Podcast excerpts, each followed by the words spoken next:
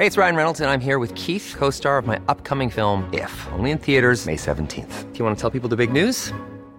All right, I'll do it. Sign up now and you'll get unlimited for $15 a month in six months of Paramount Plus Essential Plan on us. Mintmobile.com slash switch.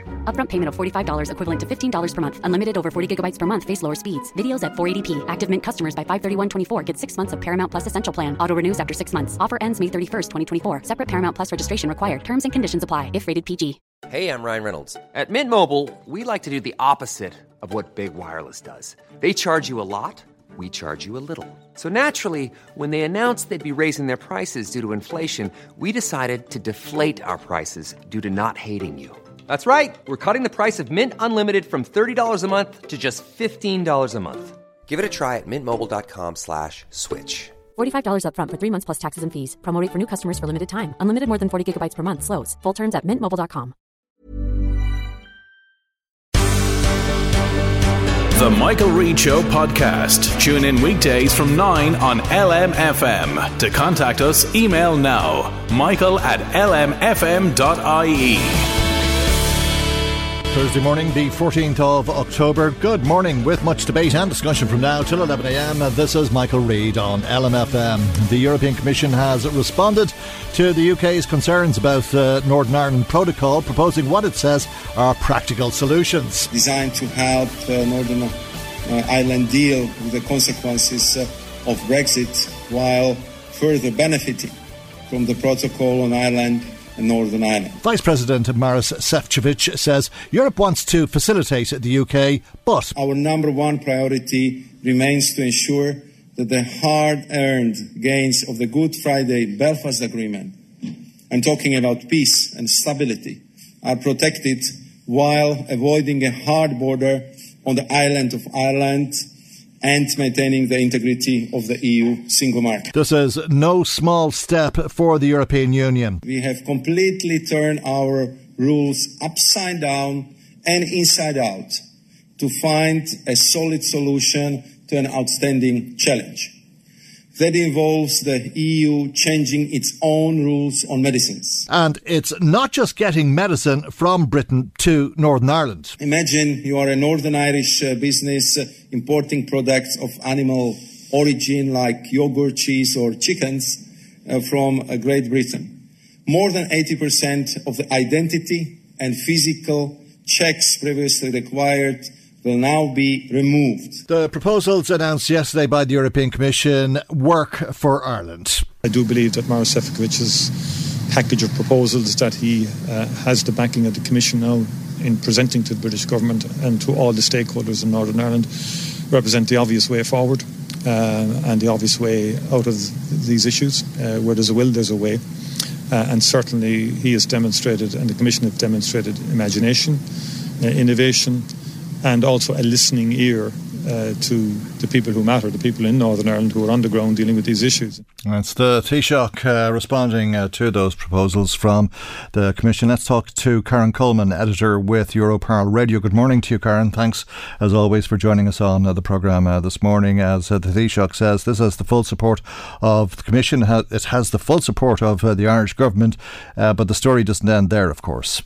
No, and as you uh, your clips show there, the Commission seems to have come out with uh, a, a, lot of what they call practical solutions to try and appease the British government's concern over the Northern Ireland Protocol. Now um, they are going to engage in presumably several weeks of negotiations with the Brexit Minister David Frost and his team in London um, to try and see whether they can reach agreement or not. The smoke signals from the UK at the moment don't seem to be too good. Um, you know, there's still an anticipation that the British may trigger Article 16 mm. um, of the Northern Ireland Protocol. But certainly yesterday, um, when Sefcovic made those announcements of what they called their practical solutions, they did seem to go a long way, Michael, to mm. try to be as innovative as possible and try to ease the problems that, of course, we've heard um, from people in Northern Ireland over, you know, that many, many months now about the problems they had getting goods from Britain into Northern Ireland, and, and the Commission are now proposing, and, and some of them you have you've played there are a range of solutions to try and see if they can make it easier for people in Northern Ireland to get goods in from Britain and vice versa.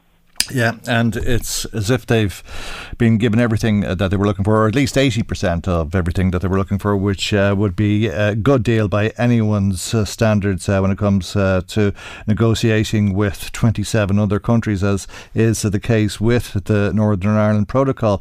Uh, so, a, a good deal for the UK. Uh, but the problem is that it seems they don't really want to do a, a deal and they're calling other things into question. And this is uh, where the European Court of Justice comes in and the issues that uh, the British government has been raising uh, uh, about it having oversight of how all of uh, this works. Maros Sefcovic was asked about this yesterday and he, he said he, he didn't want to get into that just yet, but that could be the sticking point, I take it. Well, this has emerged as, uh, in more recent times, as a, what seems for the British now a very clear red line um, that they do not want the European Court of Justice to have oversight of the EU regulations that would apply to Northern Ireland because of the protocol. I mean, it, it was cited in their what they called their command paper of last July, where they set out all the issues that they had problems with with the Northern Ireland Protocol.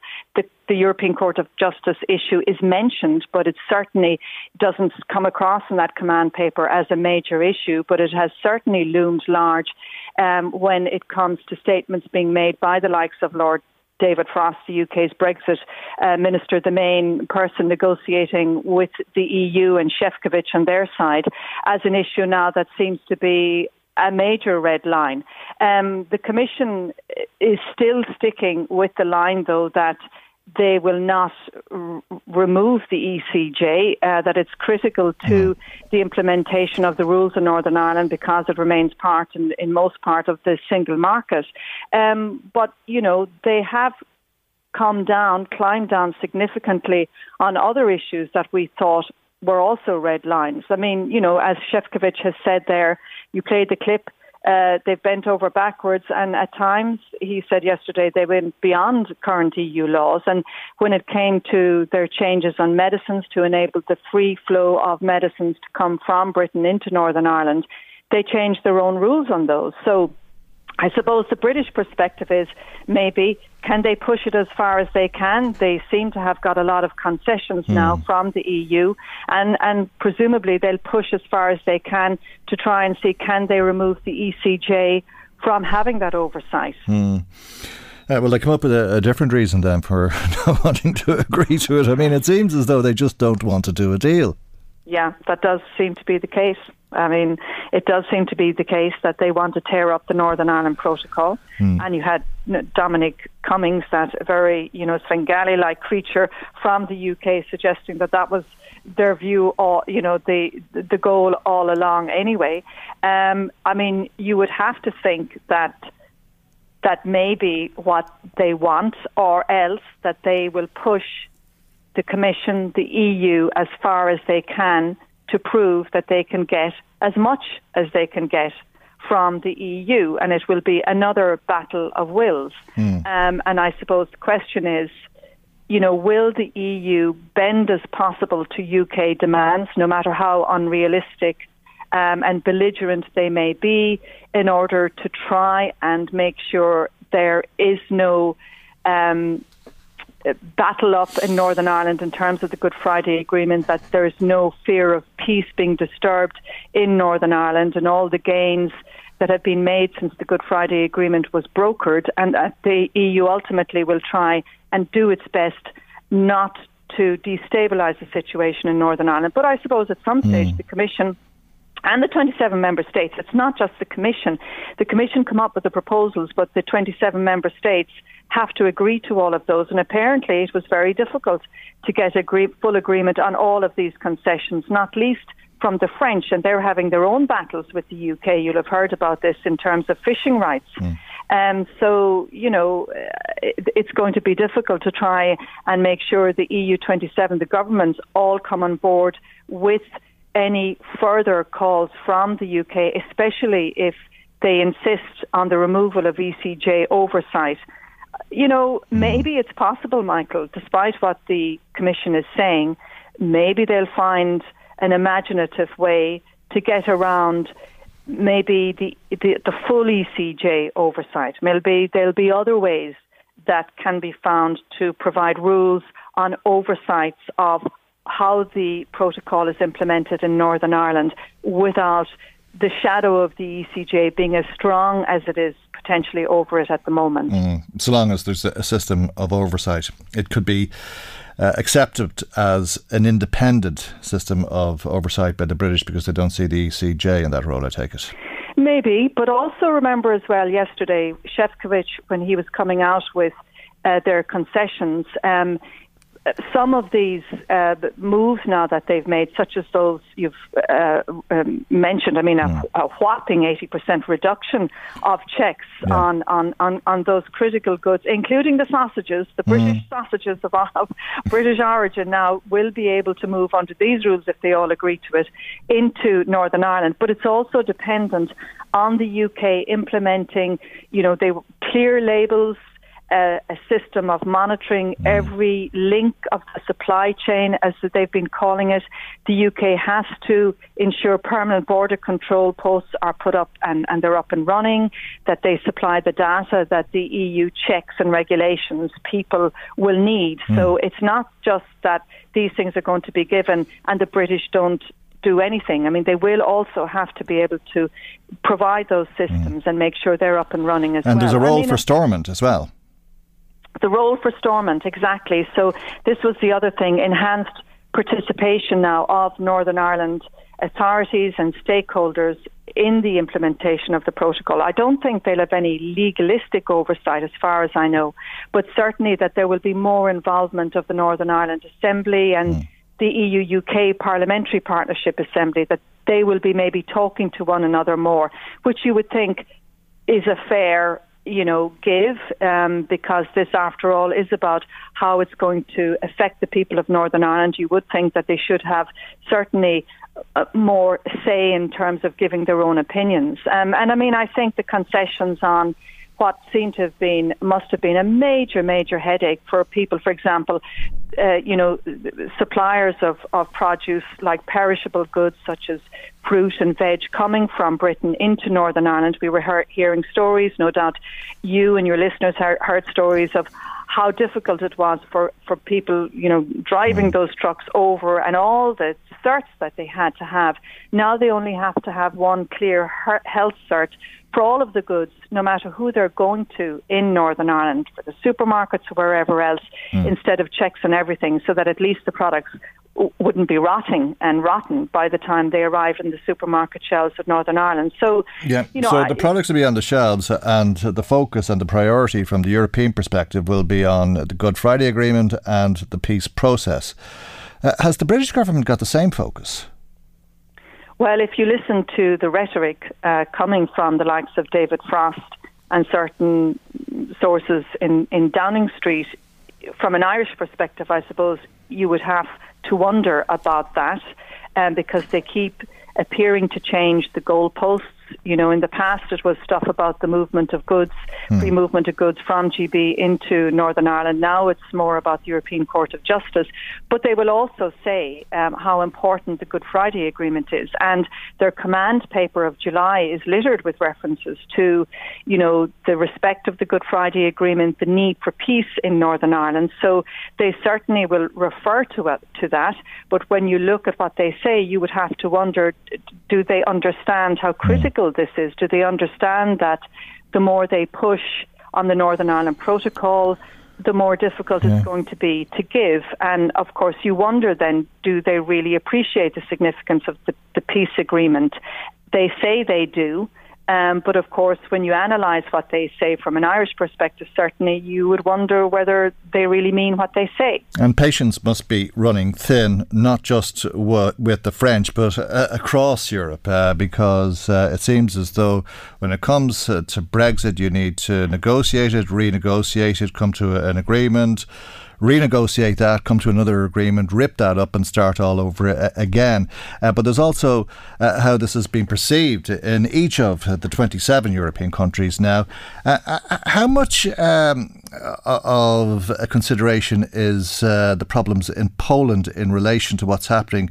Uh, to the Northern Ireland Protocol and the concessions that the UK government are, are getting, given that uh, the Polish government are, are looking at sanctions uh, for being the bad boys in the European classroom.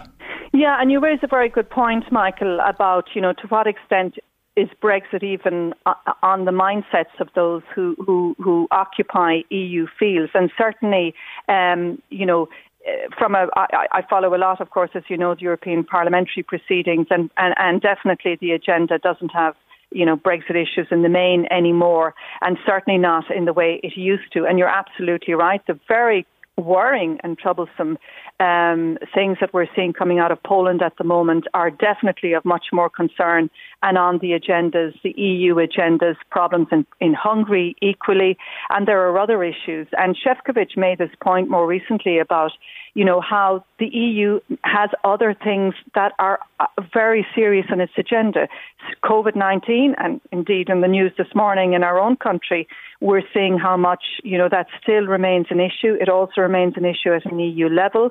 Um, there are other problems. The Green Deal, the implementation of that energy prices, and not to mind the political issues, relations with Russia and more at large with China and as you say, Poland and Hungary causing problems. I mean, there were, you know, these protests recently in Poland where people are desperately afraid that the Polish government might try and yank the country out of the EU, and that would be hugely significant. So there are other things to occupy the minds and the political corridors at an EU level, but it does look like Brexit isn't going to go away anytime soon, and no matter how much people at a very high senior level within the EU might like mm. just to bury the Brexit card and just get on with other things. It still isn't going away. It's unlikely it's going to go away anytime soon. Um, and it will have to be resolved and it'll probably continue. This isn't going to stop anytime soon. You know, who knows what's going to happen now when Šefčovič and Frost mm. meet in their teams in London and Brussels. What's going to be the outcome of that? Are the UK going to trigger Article 16? Then there's going to be more chaos following that. So this isn't going to be resolved. Although okay. Šefčovič said yesterday he hopes you know, there might be, he didn't use these words, light at the end of the tunnel by the end of the year, but mm. that may be more aspirational than realistic. Yeah, well, it certainly would have been a, a, lot of reason for hope on Wednesday if we hadn't heard what we heard on Tuesday uh, from Mr. Frost, uh, but we did, and we are where we are, as they say. Uh, the stakes are high, and there's some way to go. We leave it there for the moment, though, and thank you indeed, as always, for joining us. Karen Coleman, editor with Europarl Radio. Michael, Reade on LMFM. While our vaccination programme is an undisputed success, there are still too many adults that are not fully vaccinated. And over the course of the last seven days, the rate of infection, the number of hospital admissions, and the rate of ICU admissions have all increased. The pandemic has not gone away, and it requires all of us to continue to be careful. That's the Taoiseach Micheál Martin speaking in uh, the Dáil yesterday. Elsewhere, senior officials and uh, political aides uh, met with uh, members of NPHET who told of an unexpected negative turn in the trajectory of the disease. Uh, the Taoiseach Micheál Martin told his parliamentary party that uh, the Evidence given uh, yesterday by the Deputy Chief Medical Officer, Ronan Glynn, was a serious one and that the disease has taken a wrong turn. The Taoiseach Leo Varadkar told the Fine Gael party that the rising numbers are a cause for concern. The metrics, he said, are worrying and going in the wrong direction. Dr. Mary Scully is a GP based with Abbey House Medical Centre in Navan and on the line with us once again. And a, very good morning to you, Dr. Scully. Thanks for coming back to us. Uh, we didn't Michael. think we'd be back to this, but here we are 2,066 cases. Uh, what's going on? To know, isn't it? Because, you know, everybody's saying we have the highest vaccination rates across the EU. and yet we also seem to have the highest infection rates across the EU. So it's a hard one to understand, and it really must boil down to behaviours. Um, you know, there, there doesn't seem to be any other reasonable explanation for it that um, people are getting more relaxed in their behaviors, mm. they're socializing more, they're in gatherings more. Um, you know, it's the only uh, thing that I can think of that will explain those two sort of contradictory facts. Well, I, I take it it also has to do with uh, the 300,000 people who aren't vaccinated uh, and the way they're behaving. And this is mm. probably one of uh, the concerns that after the 22nd of October, there'll be no restrictions on those people mixing with the rest of us. And of course, some of those people can't get vaccinated. But what about those who won't get vaccinated, who are refusing to take the mm. vaccination? Mm uh, I mean, surely we can protect ourselves against those people. Well, I don't think it's a given that all the restrictions are going to be lifted tomorrow week. Um, the noises coming from the government mm. um, certainly sound like that they're mulling it over, and you know, I think there may well be um, some changes in what's going to be listed. Oh, I, I, I think I think that's the case. Mm. Uh, unfortunately, because of yeah. uh, the numbers. Uh, but yeah. Uh, I wonder if the the reason for it is at least uh, in part because of uh, the people who won't get vaccinated and what can be done about those. what, what can we do to protect our, ourselves from them in every way, not just in a health sense, not just from mm. getting sick or dying from coronavirus or people we know for that matter, but in terms of our, our mental health, the economy, getting out reopening, getting back to normality? I mean, these people are dragging the whole country back, aren't they? Well, you could say, you know, definitely the unvaccinated are, you know, they have a very high relative proportion of the cases in hospital, the cases in ICU. Like they say, there's you know there's only 10% of the population unvaccinated, but mm. they're accounting for 50% of those cases in hospital. So they're a disproportionate number. Um, you know, uh, and you do have a point in that some people, for various reasons, medically cannot get vaccinated, but there's a big cohort of people who, for one reason or another, have made a personal choice not to be vaccinated. What's their problem? I don't know. Yeah. Maybe they're reading too, going down all these rabbit holes on, on social media, listening to propaganda. Can so many people be that stupid, though?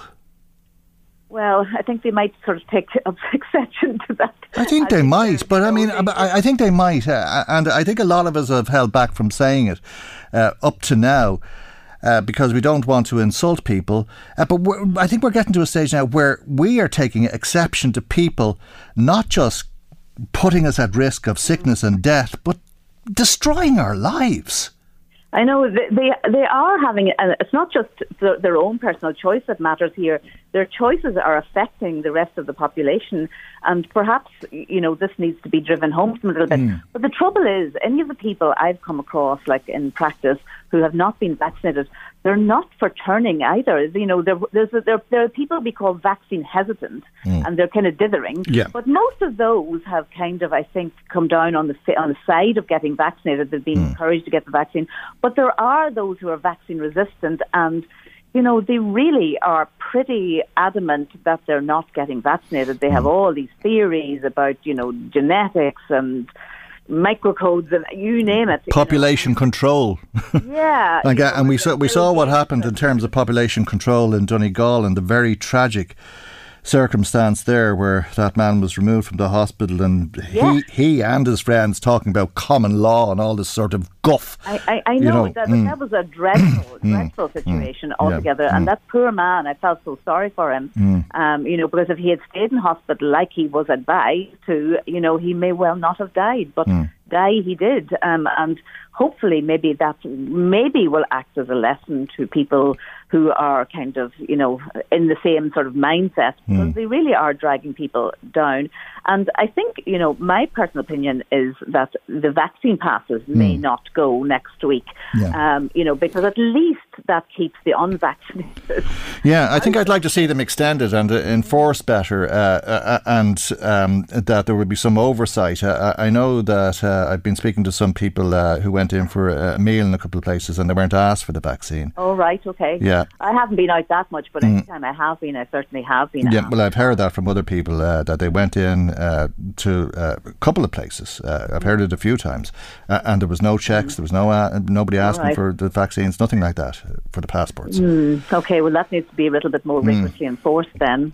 You know, so Yeah. so I think I think it's possibly the vaccine passes might well stay, and Yeah. perhaps you know if if the unvaccinated realise they're not going to get into Mm. a restaurant or a concert or anything, Or a shop. um, that might. Uh, uh, well, no, you Yeah. can go to a shop. Yeah, but but why why yeah, why why don't we extend it though? I mean, why, I mean, you know, uh, I mean, to the cars and the stick type of, of thing. Okay, if you if you're going to believe in all of this nonsense and you don't want to get vaccinated, that's fine. But give up living while the rest of us get back to it. I think you might have a problem with the human rights people there, Michael. Mm, yeah, well, well, I- see, my human rights are being impacted because I'd like to go into a restaurant and not be worried if the person next to me is going to kill me. Mm. Well, you know, I think for voluntary activities um, like um, going into restaurants and going out, um, you know, that I, I think that the vaccine passes should remain. But I mean, you can't take away people not being able to shop and get their groceries Okay. and whatnot. You Mm, know, that's yeah. kind of really uh, probably a little bit too extreme. Yeah, well, they could do click and collect because there's many of us who've done click and collect since March 2020. I mean, I haven't Yeah. been in a shop because I don't want to be mixing with uh, other people like that. So I do click and collect, and it's all very possible. There's ways of doing these things. Oh, it's, is, yeah. It's There ju- it's just it seems so unfair. I mean, ninety percent of the population have been vaccinated. Our heads didn't fall off. We didn't lose our arms. We didn't collapse. We didn't die. There's been uh, uh, fair enough, uh, uh, undoubtedly, some reactions, which is the case with any vaccine, uh, and uh, you'll hear severe reactions at, at times. But generally speaking, this is the most positive thing that could happen uh, during a pandemic, a once in a lifetime pandemic, which has put all of us at risk. And you've got these Aegis getting on the internet listening to God knows who, who knows nothing about nothing uh, except how to start trouble. Uh, and instead of listening to GPs like yourself, the HSE, the medical experts, uh, uh, and uh, the World Health Organization, and all of the expertise that's been applied to this, who are saying to us, we, we can get through this if we all work together. They're, they're, they're Yeah. intentionally going against us all. I know, I know, but then you know they're going to say, well, you know, we're all part of mainstream media and conspiracy theory and population control, and we're just, you know, bending to the. To the but Oh, I know. We're part of mainstream media, which means that your stories have to be checked and balanced, not just made up and pulled out of the air like you do on the but- internet. yeah. But, but you know, the, the few people, the people I've come across, like really, they are so resistant to being, con- you know, persuaded into getting the vaccine. Hmm. They're really not for turning. So, there, you know, despite all our best efforts, I think there are going to be a section of the population that will not be vaccinated, and Hmm. it's just how to stop them from infecting the rest of the population. And that's why I think the vaccines are should stay. Yeah, well, that's it. I mean, I think they're even planning another protest in Dublin tomorrow. No, they're, they're, they're not just not willing to get it; they're they're they're trying to change Yeah. everything. They're trying to stop people from getting it. I know, I know. uh, They are. I mean, like they're like anybody that you know are fans of conspiracy theories. Mm. They are just not for listening to logical sense. In fact, I remember reading an article about, about people like this, and you know they're saying that the more you try to reason with them and argue with them, the more entrenched they get. So mm. actually, reasoning with them has a, a negative effect, you know, overall Yeah. because they get more entrenched in their in mm. their false beliefs. Oh, I heard, I heard, I heard, I heard one of them say not too long ago, uh, "Isn't it amazing how the people who aren't vaccinated seem to be getting COVID now?" because they're all against us. I know, I know, yeah. So I mean, I'm sorry, but I'm sorry, but there are words uh, that I'm not going to use on the radio because you said I shouldn't be insulting people. But I think I think we all know what the words are. There are other people though uh, uh, uh, who, who uh, are sane.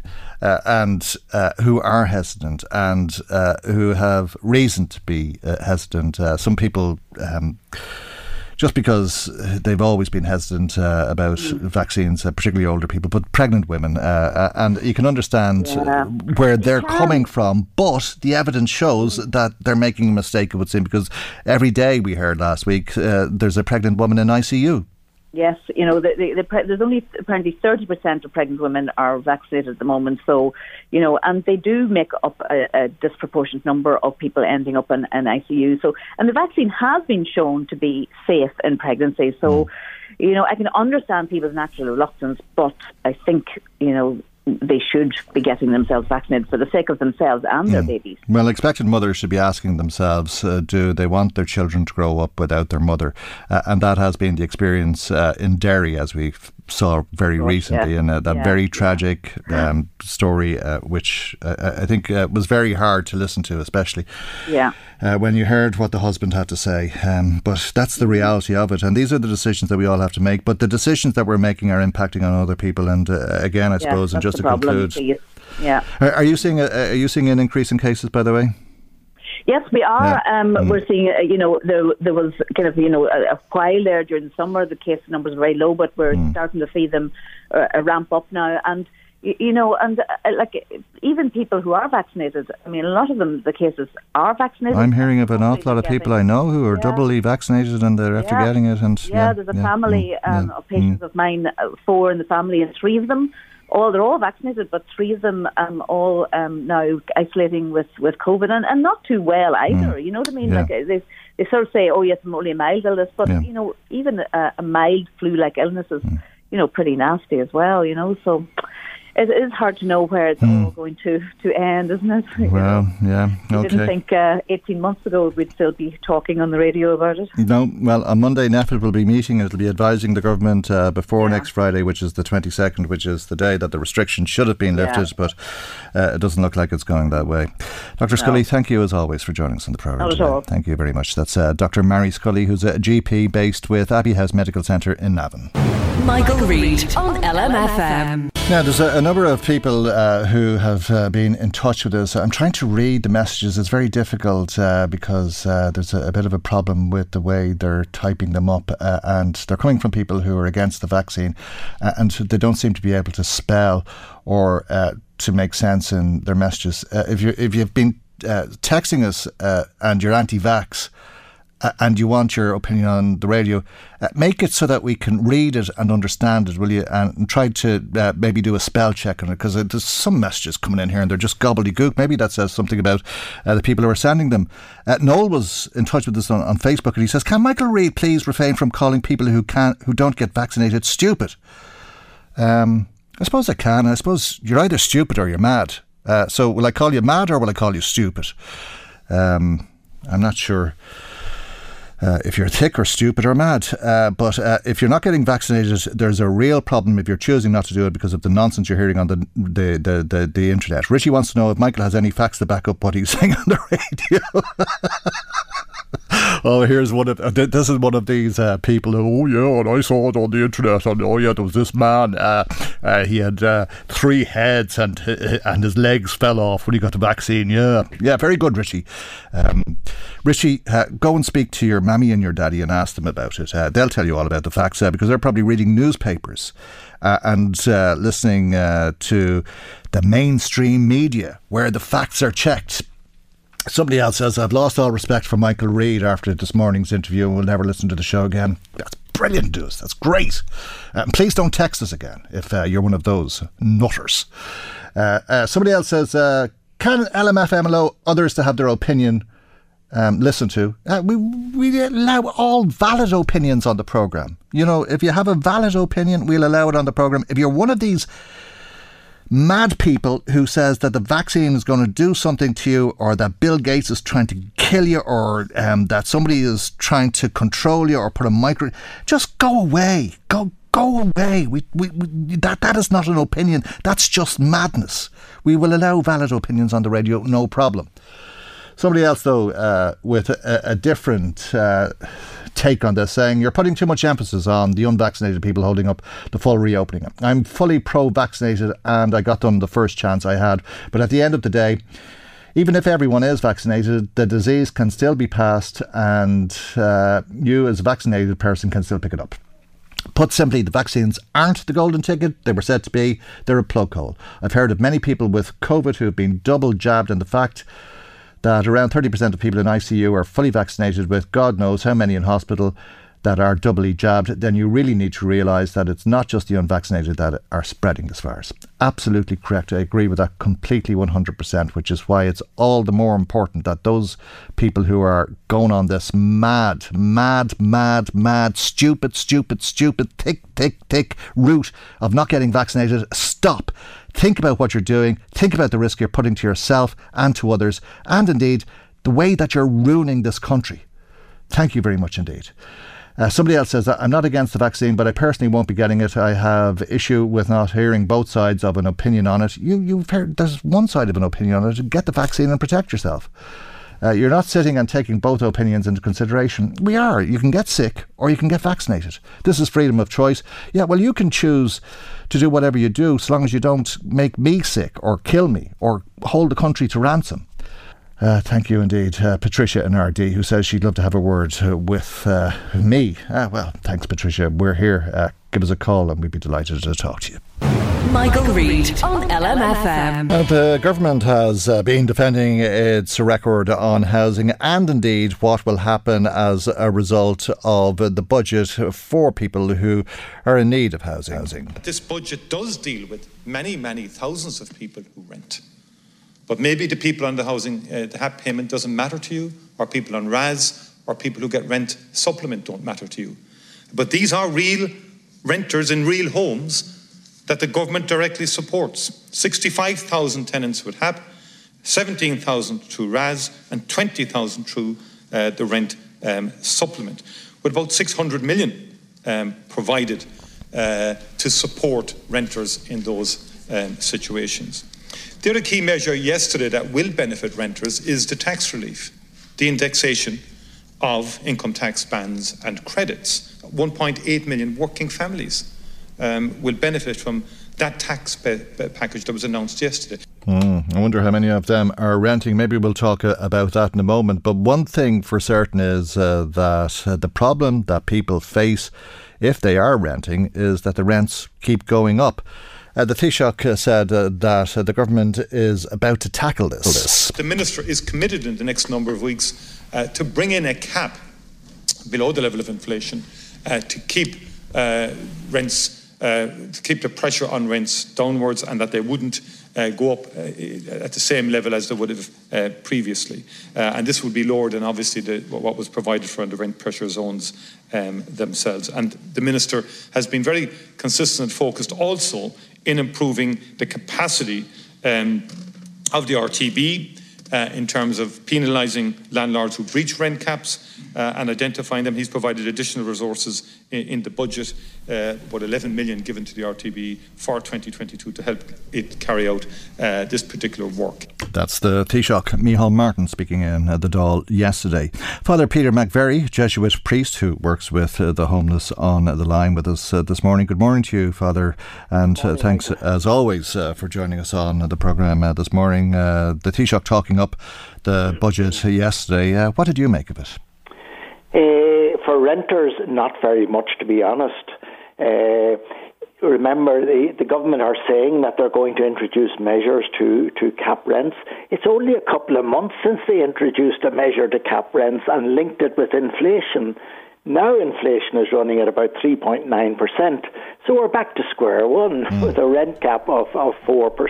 Mm. So now they're talking about introducing some new rent cap. 2%, I think, isn't it? I don't know what mm, I don't I know what they decided on. yeah. The mm. only solution, look, rents are outrageously high. Mm and the only solution is a rent freeze or even some measure to reduce rents. But well, a rent cap rent is, a rent cap is different than a rent freeze. If it is two percent, that's two percent more than what you're paying, and if you can't afford that now, uh, that's two percent too much. Uh, so, uh, my other problem is the mention of the private residential tenancies board.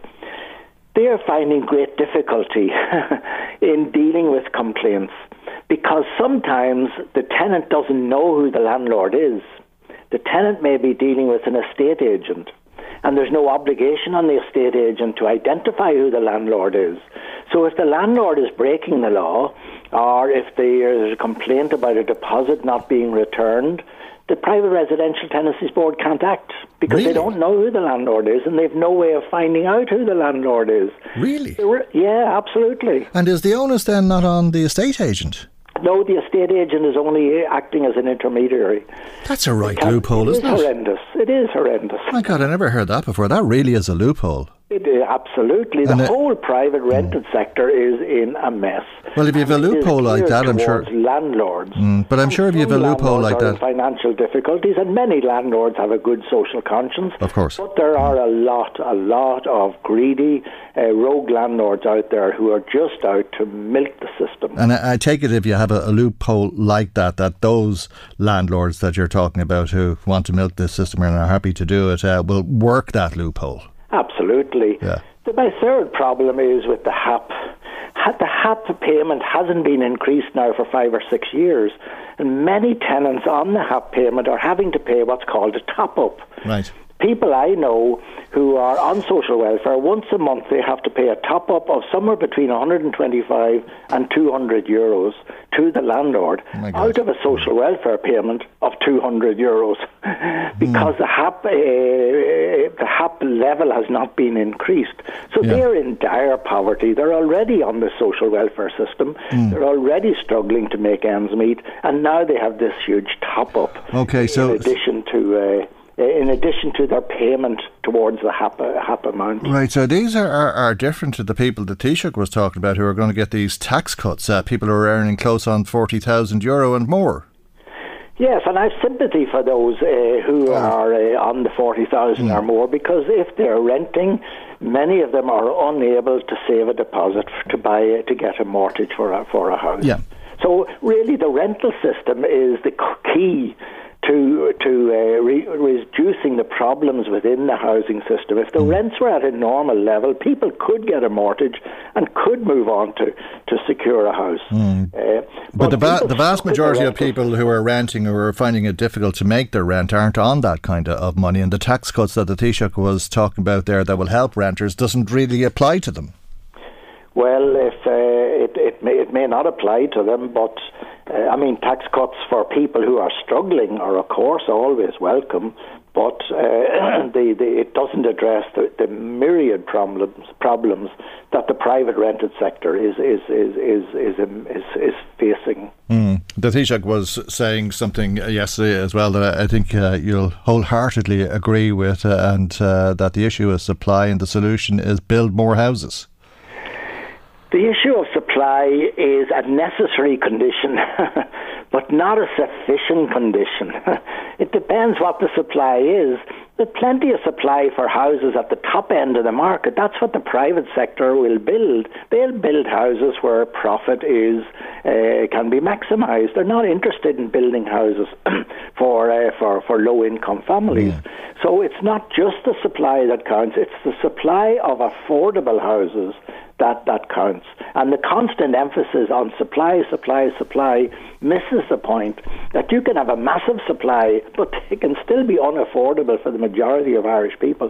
It's the supply of affordable houses, and that's not going to be provided by the private sector. That has to be provided by government. Mm. They have to take the initiative and uh, take the lead in providing affordable housing. Mm, and they have the plan in place, the Housing for All strategy, which uh, you have already said, previously said, uh, it doesn't go far enough. No, it, it doesn't. The Housing for All. There's a lot of good things in the Housing for All strategy, uh, but the big question is: is it aspirational or is it achievable? Uh, you know, we want to build thirty-three thousand new houses a year. Uh, is that achievable? Well, we don't have the manpower to do it. We don't yeah. have the construction workers. If we're going to do that, we have to bring in construction workers from outside. They're not going to come into the country unless they have somewhere to live mm. at an affordable at an affordable rate. So, is it achievable? Is it aspirational? I will, with I will reserve judgment on that for maybe a, a, a, twelve months or so to see what is actually being achieved.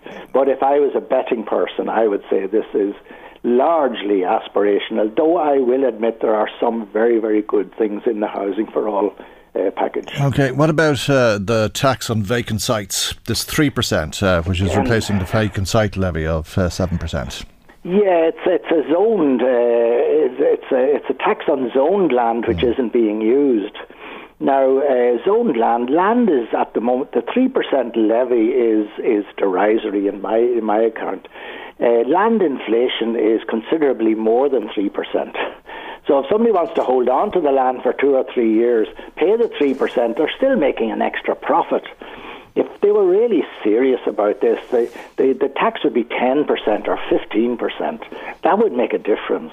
But 3% still leaves them with a profit if they decide just to hoard the land. And land speculation, the Minister himself has acknowledged land speculation is a major cause of the uh, crisis that we have.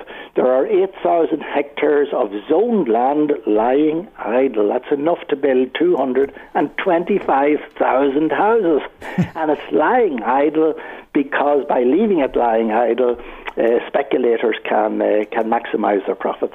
Okay, that's a lot of houses, and you would contend, uh, I gather from everything you've said this morning, at least, that uh, the government could have done more for people who are renting or looking. Uh, for housing long term uh, in the announcements that were made in next year's budget on Tuesday. I, I think they could have done a lot more. But the question I always ask whose side is government on? Is it on the side of the banks, the large investment funds, and the landlords? Or is it on the side of people struggling to pay a rent or a mortgage? And for me, the answer is very clear. Okay, thank you indeed. Uh, for talking to us as always. Father Peter McVerry, Irish uh, Jesuit priest who works with uh, the homeless. Uh, let me bring you some more of the comments. Noel believes that Michael needs to mind his own business. He needs to apologise for calling people stupid. I've stood back and I've held off for 18 months. I didn't know whether to call people thick or stupid. And then somebody said, don't call them stupid. So then I, I didn't know whether to call them stupid or mad. And I'm talking about the people I'm not talking about pregnant women. I'm not talking about people who have a fear of vaccines uh, uh, and uh, might want to talk to somebody about it. I'm talking about the people who think that there's population control uh, at work here, that somebody's trying to kill them, that somebody's trying to microchip them, uh, that there's some uh, plot to control the population, that the people in the government are in cahoots with other elite forces and the mainstream media, all that nonsense that people are, are, are reading on the internet and uh, is forcing 300,000 people, or a bulk of them, not to get the, the vaccine, they're stupid. And I'm not apologising for that, no. Uh, they're the same people, by the way, who believe that the earth is flat. They're the same people who believe in Agenda 21, which is something to do with the year 2021, where all of this is going to happen and going to control the population. They're the same people who believe that uh, there's lizards inside people who look like humans, but they're actually lizards inside who've come from outer space. They're the same people who believe that the royal family are reptiles, or that when you see smoke coming out of aeroplanes, that it's nothing to do with the fuel, that it's uh, some sort of chemical which is designed to kill people. This is this, these are the conversations that I'm, I'm, I'm not joking. They, that's stupid. That's stupid. And they're the same people who believe you shouldn't get vaccinated. They're either stupid or they're crazy. They're stupid or they're mad. They're thick or they're stupid or they're mad. So uh, make it what you will know, uh, but think about it. Jimmy says Michael should keep his opinion to himself. How dare he call anyone an idiot? He should apologise to the people. Okay, I won't call you an idiot uh, if you fall into that thing about saying the earth is flat and the, there's lizards walking around. You're not stupid, you're just mad. Is that all right, Jimmy? A listener on WhatsApp says he cannot believe your attitude this morning. You haven't a clue about people's thinking on this subject, and you most certainly don't have any right to call people names. Shame on you. Thank you indeed. Uh, I think I've a, a, an idea that the doctors are telling people to get vaccinated, and there's some group of idiots who are trying to stop people from getting vaccinated. They're putting those people at risk. They're putting themselves at risk. They're putting me at risk. They're putting my family at risk. They're putting my colleagues at risk. They're putting my neighbours at risk, and they're ruining the country. Shame on them. Cahill in Mornington says he, he totally agrees uh, with what I'm saying. He's a PhD research student in psychology, and he says we were always expected to back up an argument with evidence from reputable sources, not Wikipedia or social media. Thank you, Carl, for your call to the programme. Michael, Reade on LMFM. Were you listening to us yesterday? You might have heard uh, Peter Fitzpatrick uh, speaking in the Dáil on Tuesday. If you were listening to us uh, yesterday, and if you were, you'll remember he was telling us uh, that he had a, a puff and a, a cigarette uh, in school once down at the bicycle sheds to impress his mates and all that. And it was absolutely disgusting. He said he'd never do it again. But he was talking about the 50 cent extra that's been put on cigarettes in the budget, and he was asking, could that money be put to use to research what's in cigarettes and to help people get them off cigarettes. And he was back in the Dáil again yesterday talking about the same thing. thing. Uh, sorry, Minister, I just spoke last night to the town Taoiseach and uh, uh, I'm getting a lot of flack of people having to pay an extra 50 cents for the packet of cigarettes. And they made a suggestion that the, the money, the extra 50 cents, should be, should, be, should be engaged in some way of helping these people to combat the addiction. So, Minister, uh, I, said, I said to the Taoiseach last night, I wanted to, be, to say the same to yourself today is please can we use the 50 cents that, that, that, that, that, that the people are paying extra taxes on cigarettes towards helping combat addictions. That's Peter Fitzpatrick speaking in the Dáil. And it's an interesting point you make, uh, Peter. Thanks for joining us this morning, by the way. It's an interesting point you make uh, because the question is where does that money go? Uh, and it just goes to the general exchequer, doesn't it? Well, the question I asked Thomas today, yesterday, uh, on Tuesday, where did the money go? He told me that 16 million was provided uh, to uh, to head Ireland campaign to reduce smoking and obesity, and then he said that the balance of the money, which is roughly about 35 million, was going to mental health issues. But Michael, as, I, as he told me there on Tuesday, like this 50 cents extra on the packet of cigarettes is going to create an extra 56 million in revenue. I asked him basically was the ring, the ring fences uh, last week I was on your program talking about drugs. Mm. This week I'm on talking about cigarettes and like you know nothing good comes from smoking. Well, they say that uh, cigarettes are uh, as strong, if not stronger, than heroin in terms of the addiction. Uh, especially, especially young people there. Like mm. there's, there's, there's, a lot of uh, contribution there in the debate on Tuesday, and like you know, this, this, this, it contributes towards six thousand deaths every year. There's roughly about two hundred thousand people within the hospitals in fact, in 2013 is the last time I didn't get figures. So much as much as costing the HSE, the three people calling into uh, the hospitals and out there, they're talking about about 450 to 500 million. And I'm just trying to say to you, uh, listen, nobody and uh, listen, people have a choice. You can smoke and you, and, and you don't have to smoke. But I'm trying to say, uh, if we can get the, the, the, the young people at an early age, educate them, let them know the damage the smoking can do. And like, the problem is, like people think if they smoke for five, ten, mm. or hmm. fifteen years, that to stop straight away, that everything stops. There's, there's, there's a lot of benefits from quitting from smoking. Like Michael, I, I just reading a report before coming on your program this morning. It says if you quit smoking after one year, uh, the risk of heart attacks is much lower. Yeah. If you if, if, you, if you quit between two and five years, the, the, your risk of stroke drops, and you can go on and on like the risk of, mm. of mouth, throat, and bladder cancer. It's all it's all these side effects. It's not just that though. I mean, you could buy a house. Oh, but, but, but Michael, but Michael, my main issue, Michael, is, is your health. Yeah, oh, I know, I know, but uh, it's the cost of it. Fifteen euro. Somebody called, texted yesterday saying their pack of cigarettes is now fifteen thirty. Uh, would it help if it was twenty thirty or twenty five thirty? Would that be better? Well, well, the shocking before I come on your program again, I looked at it. If you smoke twenty cigarettes per day, seven days a week, three hundred and sixty five days a year, yeah. just one packet that's five and a half thousand euros. Yeah. Like, you know, that, that, that's, that's a, an anomalous amount of money. Mm. If you look at people who's in social welfare, get roughly about 12,000 a year, mm. that's nearly half the money going straight away and smoking as such. I mean, like, yeah. But it's, it's not, it's, it's, it's, I, I try to tease the, uh, the Taoiseach right there on Tuesday, because the question did ask him, nobody seems to know what kind of substances go in in the, in the making of cigarettes. Mm. Okay. Legal or, or okay. Well, maybe, maybe uh, the man on the other line does. Uh, John Mallon is a spokesperson uh, for the smokers group Forest Ireland, uh, which has the support of uh, the tobacco industry. John, do you know what's in cigarettes? I know there's rat poison in them. Uh, good morning, Michael. uh, I have no idea what's in them. Uh, I was a smoker myself for years. I was for a long time. I was on forty a day. Yeah, but um, everybody knows there's rat poison in them. Why would you put rat poison? I don't know. I don't think so. Um, the, the issue with smoking, the, the, all of the risks associated with, with smoking, is when you light a cigarette, when you light tobacco and burn it. Um, like with anything you burn, it, it changes its its uh, chemical makeup. And if, for example, diesel uh, coming out of a car, diesel exhaust is carcinogenic. The smoke from cigarettes uh, can be carcinogenic also because you're changing the chemical composition of a substance by, by burning it. Um, I, I know that. Uh, that that's always been the argument for e-cigarettes because you don't light them and there's no tobacco in them. But that's a that's for another day. Uh, the, the reaction to the 50 cent, you you said at the, at the start there um, that that some doctors will tell you that that uh, cigarettes are as hard to give up as heroin, that they're as addictive. Yeah. If, that, if that were the case, I mean, can you, could you price the heroin addict out of it? I don't think so. Could you what? Um, Sorry could you price them out of it? You know, I don't. In other words, I don't think that the fifty cent is going to make one bit of a difference to people who smoke. Well, because might, you mightn't start. You mightn't start. I mean, not an awful lot of people take heroin, relatively speaking.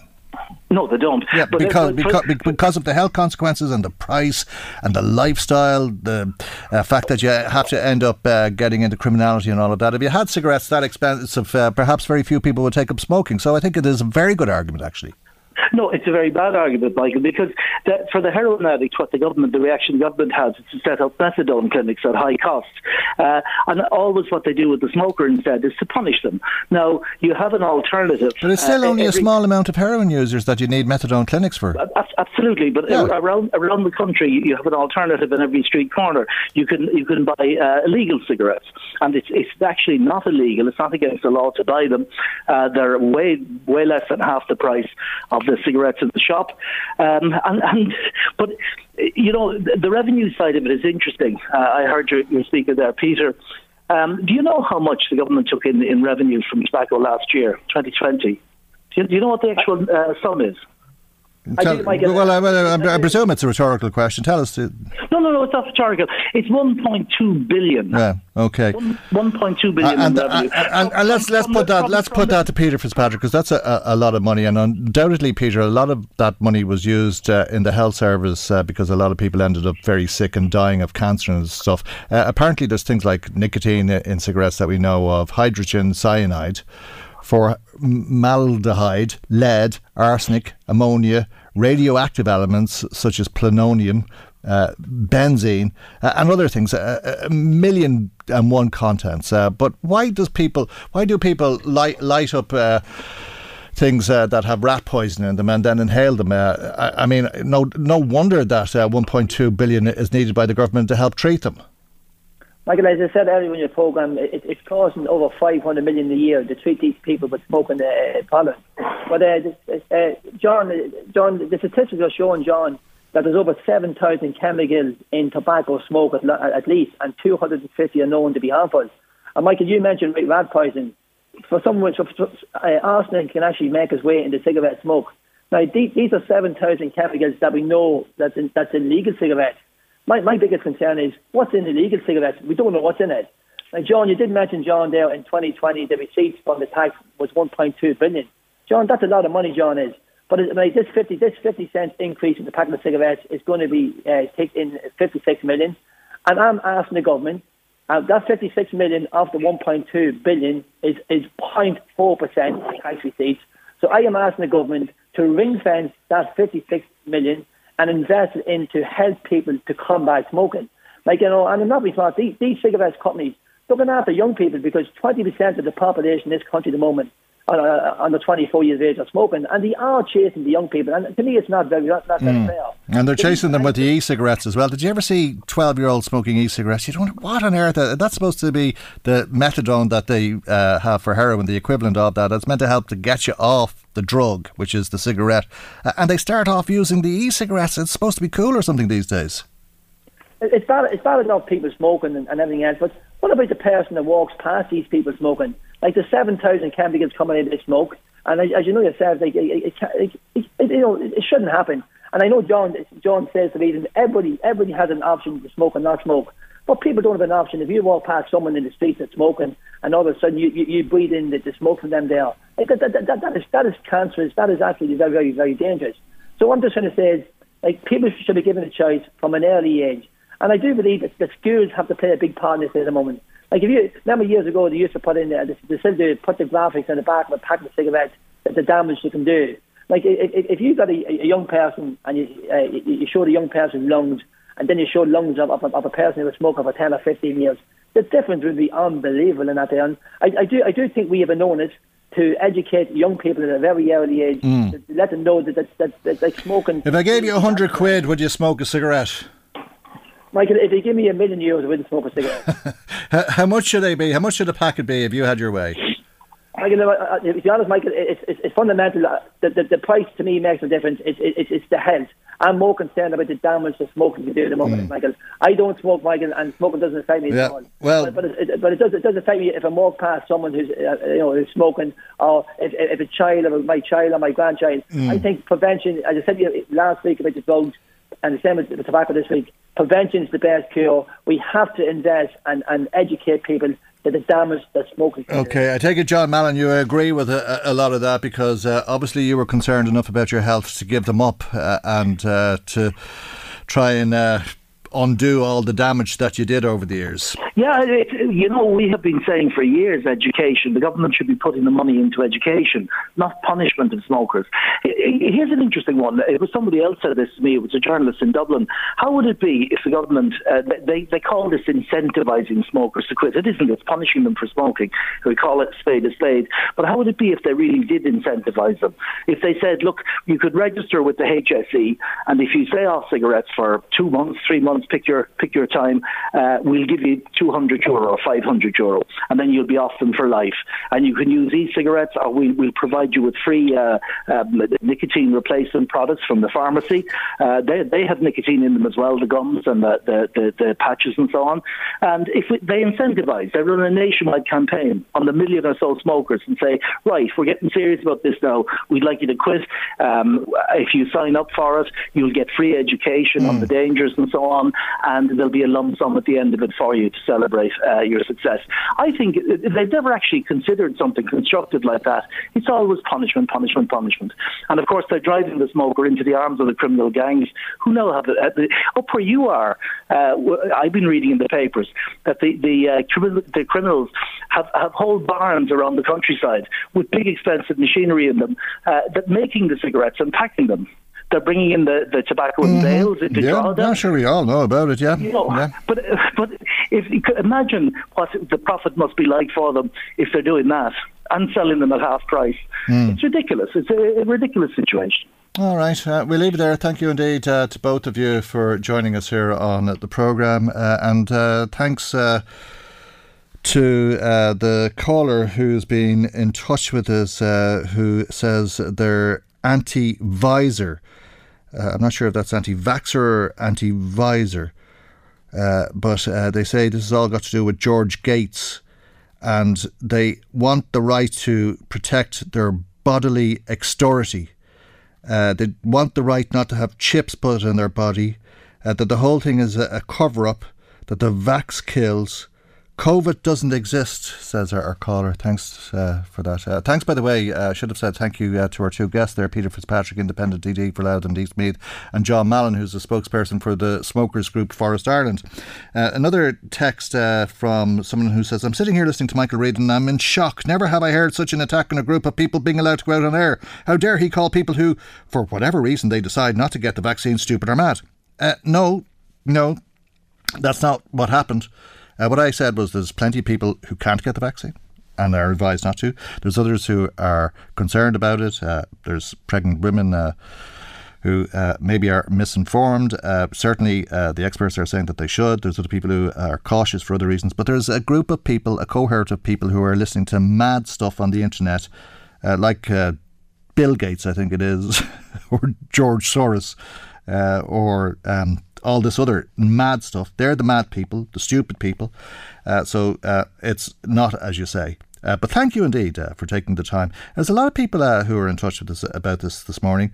Uh, it's the silent minority or the vocal minority uh, I think. Uh, but the silent majority are starting to speak up because there's some people getting in touch with us uh, as well to say that they're sick of these people. John and Drogheda has gone an awful lot for, uh, further than I have. He says, You're 100% my, right, Michael. He says, They're stupid, thick gobshites.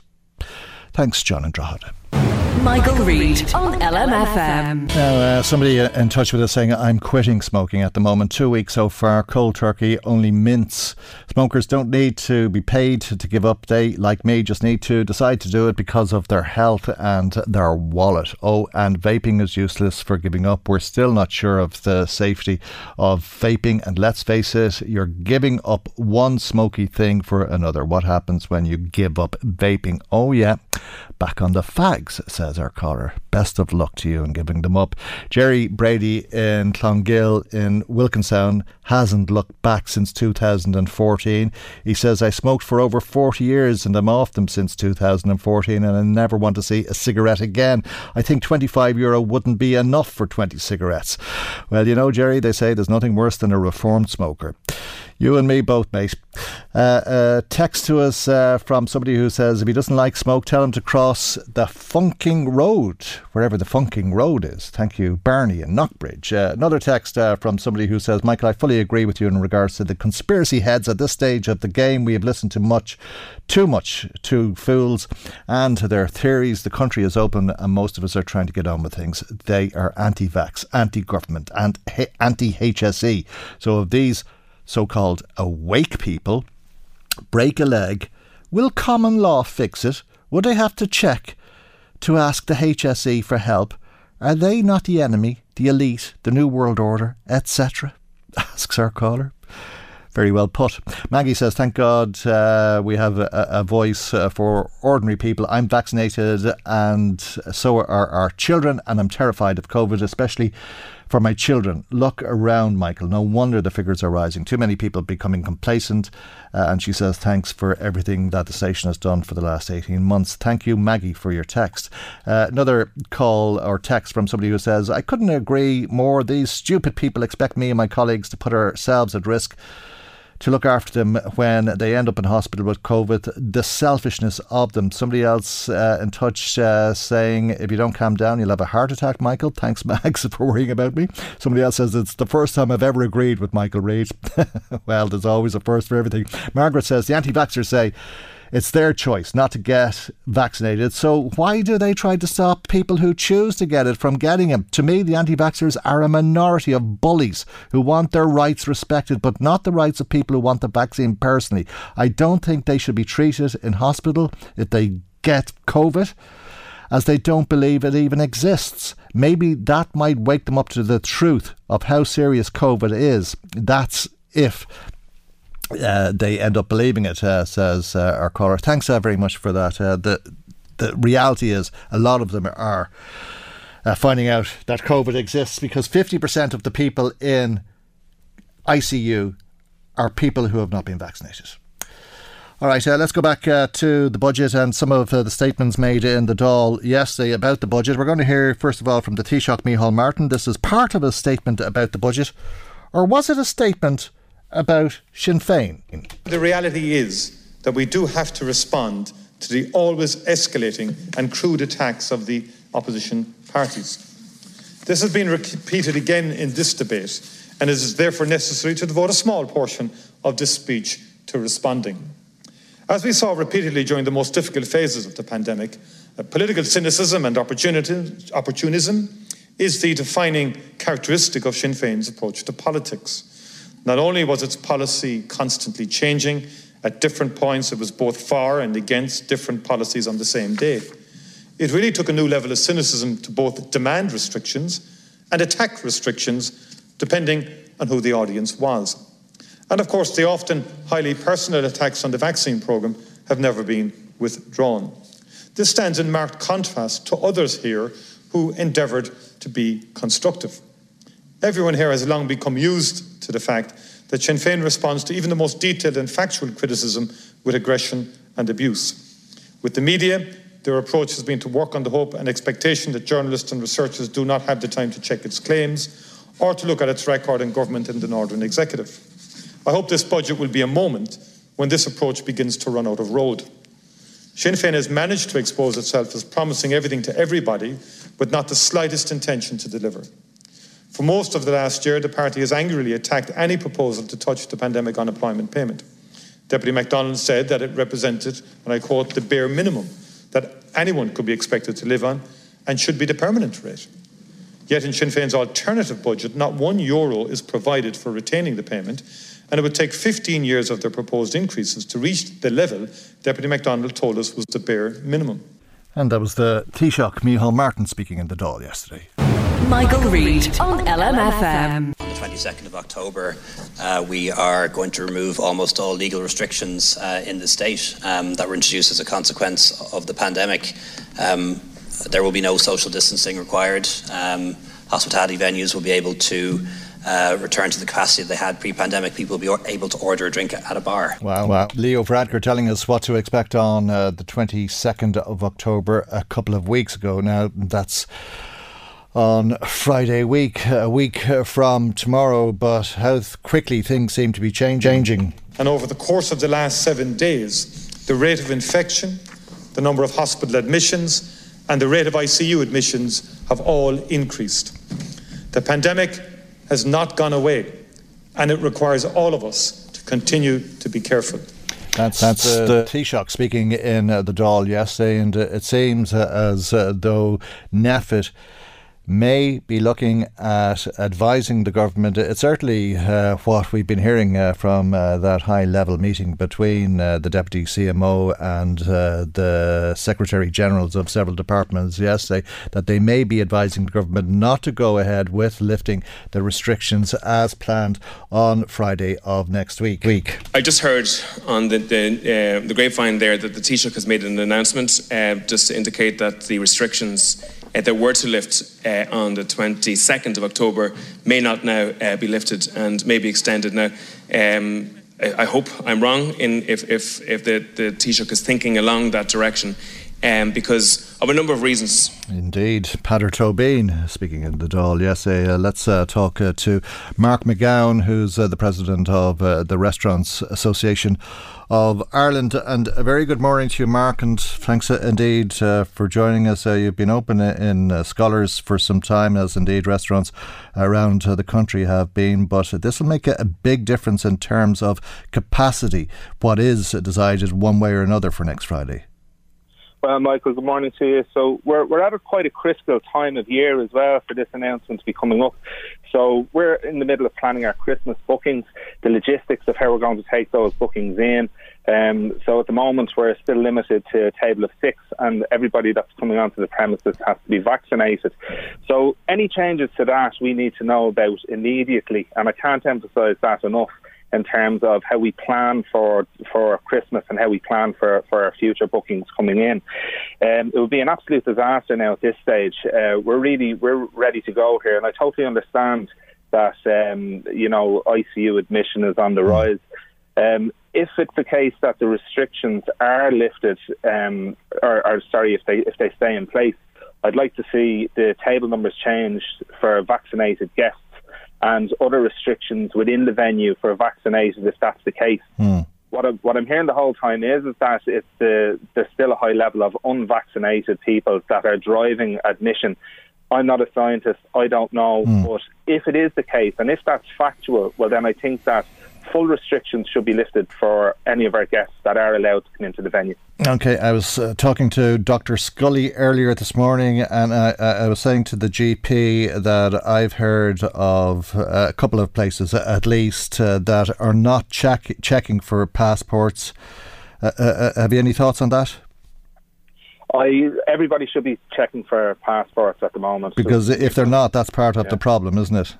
Absolutely, it, absolutely yeah. part of the problem. So we have a, a, massive responsibility as business owners to ensure that we are continuing to check vaccination certs and that the staff are diligent and follow mm. through. It's not always easy, Michael. I've been on the door myself and I've had regular customers coming up to me oh, how you mark out things, and all of a sudden I'm asking them for um, identification and the and the COVID cert. It's not very pleasant for the staff to have to do, but that's our responsibility as hospitality people to follow through. Yeah, make sure that. But but but but as you say, it's non-vaccinated people who are driving up the figures. Uh, would it be better to keep the restrictions in place so that only vaccinated people could come in, but to ease the restrictions once they are in? There's, there's been huge compliance in the sector all the way through, Michael, and we follow public health advice. All mm. I can do is, if that is a fact, as I, I, was reading a story on RTÉ News there, you have um, the, the Chief Operations Officer, Anne O'Connor, stating that 10% of the adult population is driving 50% of admissions and they're hmm. all unvaccinated. Yeah. If that's a fact, well, then we have to really look at how we're operating within within the businesses. And surely inside the business, yeah. restrictions could be lifted yeah. if it's a case that people need to don't, uh, have to be vaccinated. Yeah, if the people are vaccinated, and that, that that's what I mean. Uh, because yeah, I, am also I'm also hearing from people uh, who are saying I, am not going to go. I mean, this was last week before there was uh, this talk of keeping the restrictions in place. But I've heard from people who said I'm not going to go to a restaurant or a pub or anything like that after the 22nd when non-vaccinated people can come in because they're just too risky. Yeah. It's a, like I mean, I mean, it's so hard for us to. I mean, where do we go from here as Yeah. well? Once once we do reopen, so I I, I think we're it's a lose lose for hospitality to be honest, because we're damned if we do, we damned if we don't, and ultimately we can only follow the laws that are in place at the Yeah. time, at any given time. But would it be better for you, sort of, just to rephrase that question, I'm not sure it was clear, but it, would it be better for you, let's say, that if you could have tables of 10 or 15 or 20, uh, but you would only be, uh, the restriction would remain in place that you would only be allowed to allow uh, vaccinated people onto your premises? Exactly. That's that's where I'm going with this. So if it's a case that um, if it's a case that the fact that if the facts are correct, Yep. and it seems as if they are, Oh, they we are. know the vac- we know the vaccines are working. We know they're working. So what we Hmm. need is, is is a higher rate of uh, people going to get vaccinated, Hmm. and then hopefully we we will this will be pushed on now.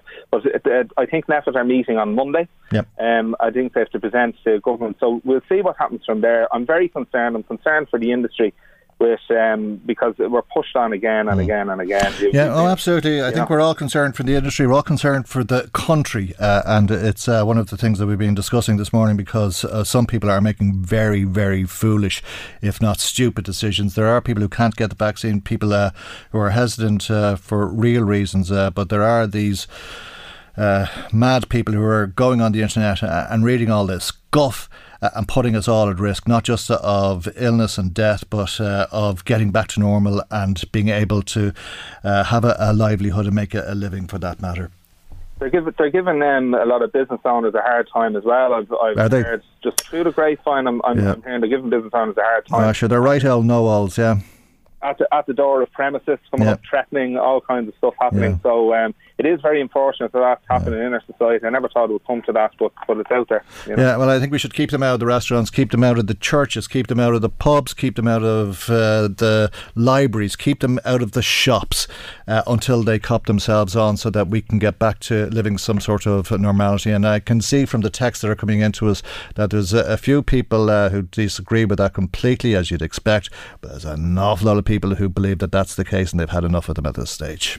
Yeah, I, I, I'm not sure where it's going to go from here, Michael. We just need the government to make decisions. This is where leadership needs to be um, at its pinnacle and at its peak, and the guys should be doing a really good job for us because it's not fair to leave it on hospitality to, be making these decisions in the first place as well. Absolutely. Yeah. All right. Uh, well, you'll be watching what NPHET has to say on Monday.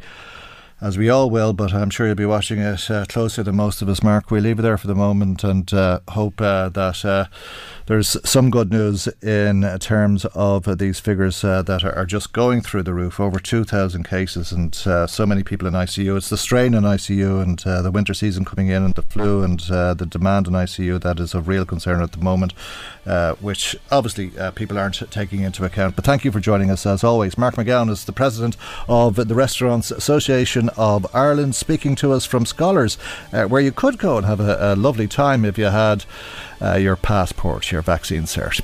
All right, that's where we leave you for today. God willing, we'll see you for our next programme tomorrow morning at 9 a.m. right here on LMFM. Good morning. Bye bye.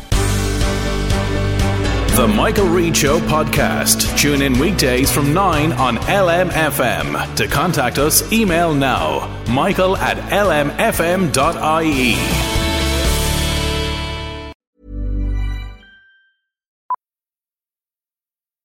Millions of people have lost weight with personalized plans from Noom, like Evan, who can't stand salads and still lost 50 pounds.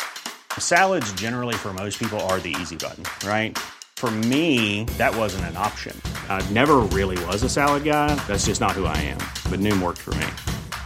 Get your personalized plan today at Noom.com. Real Noom user compensated to provide their story. In four weeks, the typical Noom user can expect to lose one to two pounds per week. Individual results may vary. Hey, it's Ryan Reynolds, and I'm here with Keith, co star of my upcoming film, If, only in theaters, May 17th. Do you want to tell people the big news? All right, I'll do it. Sign up now and you'll get unlimited for $15 a month and six months of Paramount Plus Essential Plan on us. Mintmobile.com slash switch. Upfront payment of $45 equivalent to $15 per month. Unlimited over 40 gigabytes per month. Face lower speeds. Videos at 480p. Active Mint customers by 531.24 get six months of Paramount Plus Essential Plan. Auto renews after six months. Offer ends May 31st, 2024. Separate Paramount Plus registration required. Terms and conditions apply if rated PG. Many of us have those stubborn pounds that seem impossible to lose, no matter how good we eat or how hard we work out. My solution is PlushCare. PlushCare is a leading telehealth provider with doctors who are there for you day and night to partner with you in your weight loss journey. They can prescribe FDA-approved weight loss medications like Wegovy and Zepbound for those who qualify. Plus, they accept most insurance plans. To get started, visit plushcare.com slash weight loss. That's plushcare.com slash weight loss. Hi, I'm Daniel, founder of Pretty Litter. Cats and cat owners deserve better than any old-fashioned litter. That's why I teamed up with scientists and veterinarians to create Pretty Litter. Its innovative crystal formula has superior odor control and weighs up to 80% less than clay litter. Pretty Litter even monitors health by changing colors to help detect early signs of potential illness. It's the world's smartest kitty litter. Go to prettylitter.com and use code ACAST for 20% off your first order and a free cat toy. Terms and conditions apply. See site for details.